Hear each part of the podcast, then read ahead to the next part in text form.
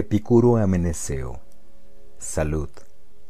Que nadie por joven tarde en filosofar, ni por viejo de filosofar se canse, pues para nadie es demasiado pronto ni demasiado tarde en lo que atañe a la salud del alma.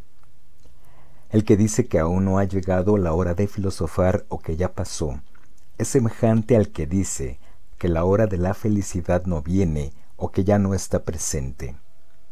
De modo que han de filosofar tanto el joven como el viejo, uno, para que envejeciendo se rejuvenezca en bienes por la gratitud de los acontecidos, el otro, para que joven sea al mismo tiempo anciano por la ausencia de temor ante lo venidero. Es preciso, pues, meditar en las cosas que producen la felicidad, puesto que presente ésta lo tenemos todo, y ausente todo lo hacemos para tenerla.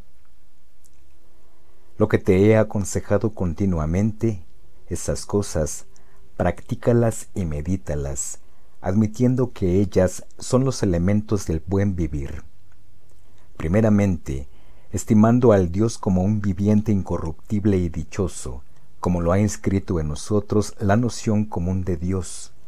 No le atribuyas nada diferente a su incorruptibilidad o a la dicha, sino que todo lo que es poderoso a preservar la dicha unida a la incorruptibilidad, opínalo a su propósito. Pues ciertamente los dioses existen. En efecto, el conocimiento acerca de ellos es evidente. Pero no son como los estima el vulgo, porque éste no preserva tal cual lo que de ellos sabe. Y no es impío el que rechaza los dioses del vulgo, sino el que imputa a los dioses las opiniones del vulgo. Pues las afirmaciones del vulgo sobre los dioses no son prenociones, sino suposiciones falsas. De acuerdo a ellas, de los dioses vienen los más grandes daños y beneficios, pues habituados a sus propias virtudes en todo momento, acogen a sus semejantes, considerando como extraño todo lo que no es de su índole. Acostúmbrate a considerar que la muerte no es nada en relación a nosotros, porque todo bien y todo mal está en la sensación. Ahora bien, la muerte es privación de sensación. De aquí se sigue que el recto conocimiento de que la muerte no es nada en relación a nosotros hace gozosa la condición mortal de la vida, no añadiéndole un tiempo ilimitado, sino apartándole el anhelo de inmortalidad. Pues no hay nada temible en el vivir para aquel que ha comprendido rectamente que no hay nada temible en el no vivir.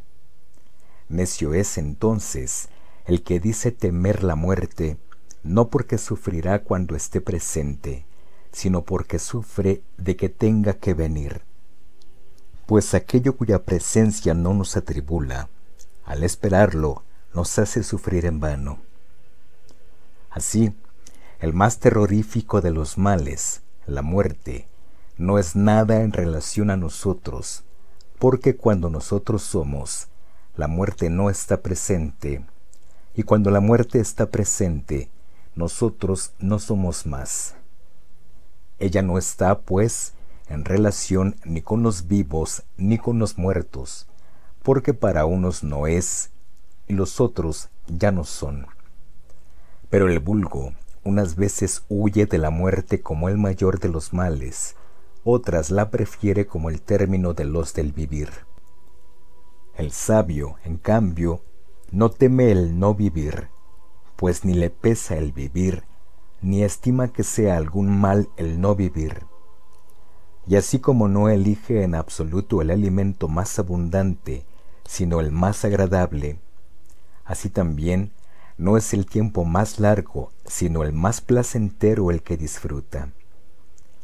El que recomienda al joven vivir bien y al viejo bien morir es necio, no sólo por lo agradable de la vida, sino también porque es el mismo el cuidado de vivir bien y de morir bien.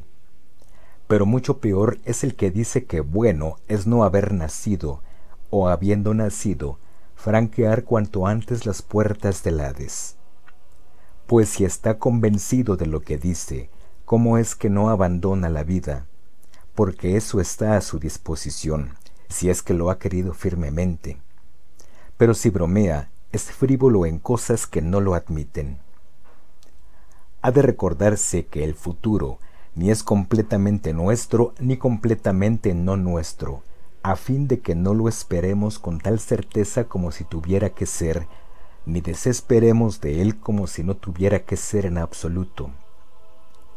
Consideremos además que de los deseos unos son naturales, otros vanos, y de los naturales unos son necesarios, otros solo naturales. De los necesarios, unos son necesarios para la felicidad, otros para la ausencia de malestar del cuerpo, otros para el vivir mismo. Pues una consideración no descaminada de estos sabe referir toda elección y rechazo a la salud del cuerpo y a la imperturbabilidad del alma, puesto que esto es el fin de la vida venturosa. En efecto, es en virtud de esto que hacemos todo, para no padecer dolor ni turbación. Y una vez ha surgido esto en nosotros, se apacigua toda tempestad del alma, no teniendo el viviente que ir más allá como hacia algo que le hace falta, ni buscar otra cosa con la cual completar el bien del alma y del cuerpo, porque nos ha menester el placer cuando, por no estar presente, padecemos dolor, pero cuando no padecemos dolor, no nos es preciso el placer.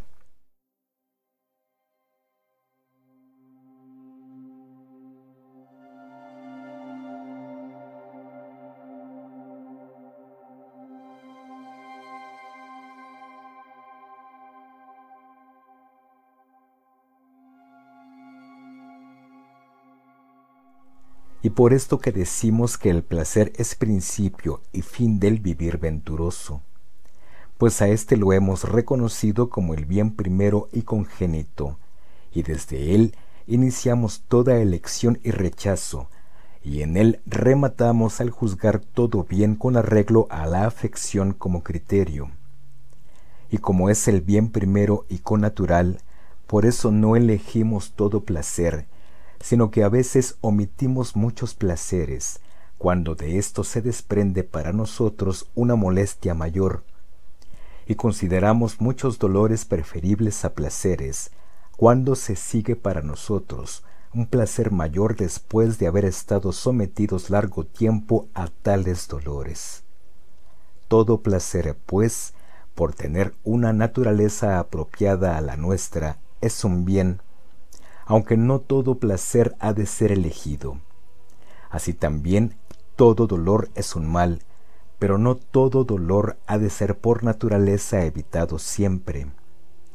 Debido a ello, es por el cálculo y la consideración tanto de los provechos como de las desventajas que conviene juzgar todo esto. Pues en algunas circunstancias no servimos de algo bueno como un mal, y a la inversa, del mal como un bien.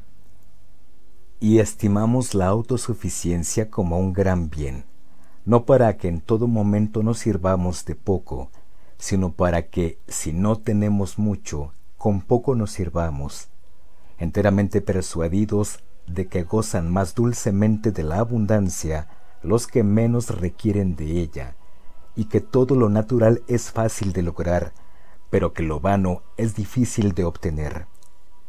Los alimentos simples conllevan un placer igual al de un régimen lujoso, una vez que se ha suprimido el dolor que provoca la carencia, y el pan y el agua proporcionan un placer supremo cuando se los ingiere necesitándolos. Por lo tanto, el hábito de regímenes simples y no lujosos es adecuado para satisfacer la salud, hace al hombre diligente en las ocupaciones necesarias de la vida, nos pone en mejor disposición cuando a intervalos accedemos a los alimentos lujosos y nos prepara libres de temor ante la suerte.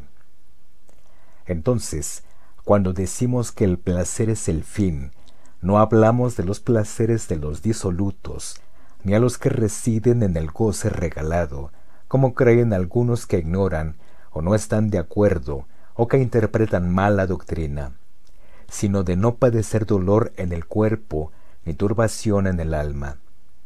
Pues ni las bebidas ni los banquetes continuos, ni el goce de muchachos y mujeres, ni de los pescados y todas las otras cosas que trae una mesa suntuosa, engendran la vida grata, sino el sobrio razonamiento que indaga las causas de toda elección y rechazo, y expulsa las opiniones por las cuales se posesiona de las almas la agitación más grande. El principio de todo esto y el mayor bien es la prudencia. Por eso, más preciada incluso que la filosofía, resulta ser la prudencia, de la cual nacen todas las demás virtudes, pues ella nos enseña que no es posible vivir placenteramente sin vivir juiciosa, honesta y justamente, ni vivir de manera juiciosa, honesta y justa, sin vivir placenteramente. En efecto, las virtudes son connaturales con el vivir placentero, y el vivir placentero es inseparable de ellas. Pues, ¿a quién estima superior? A aquel que sobre los dioses tiene opiniones piadosas, que acerca de la muerte está en todo momento sin temor, que ha tomado en consideración el fin de la naturaleza, haciéndose cargo, por una parte, de que el límite de los bienes es fácil de satisfacer y de lograr, y por otra parte, que el de los epítome de la sabiduría ética, refutación del destino y recta ponderación de las armales, ¿o es breve en tiempo o en sufrimiento? Que se burla de aquello que algunos introducen como déspota de todo, el destino, diciendo él que algunas cosas surgen de la necesidad, otras del azar y otras de nosotros mismos, pues ve que la necesidad es irresponsable, que el azar es inestable, mientras que lo que de nosotros depende no tiene otro amo, y que naturalmente le acompaña la censura o su contrario, pues mejor sería hacer caso a lo que se dice el mito sobre los dioses que hacerse esclavos del destino de los físicos. En efecto, con uno se esboza la esperanza de obtener el favor de los dioses honrándolos, mientras que el otro trae una necesidad inexorable, que no toma el azar ni por un dios como estima el vulgo, pues nada obra un Dios desordenadamente, ni por una causa endeble, pues cree que el bien y el mal se les den a los hombres a partir de aquel con vistas al vivir venturoso, aunque dé lugar a los principios de grandes bienes y males, que considera preferible ser desafortunado, razonando bien, que afortunado, razonando mal, si bien lo mejor es que en las acciones lo bien juzgado prospere con su ayuda. Estas cosas, pues, y las que le son afines, medítalas noche y día dentro de ti con quien sea semejante a ti, y nunca, ni en vigilia ni en sueño, padecerás turbación, sino que vivirás como un dios entre los hombres, pues en nada se parece a un viviente mortal el hombre que vive entre bienes inmortales.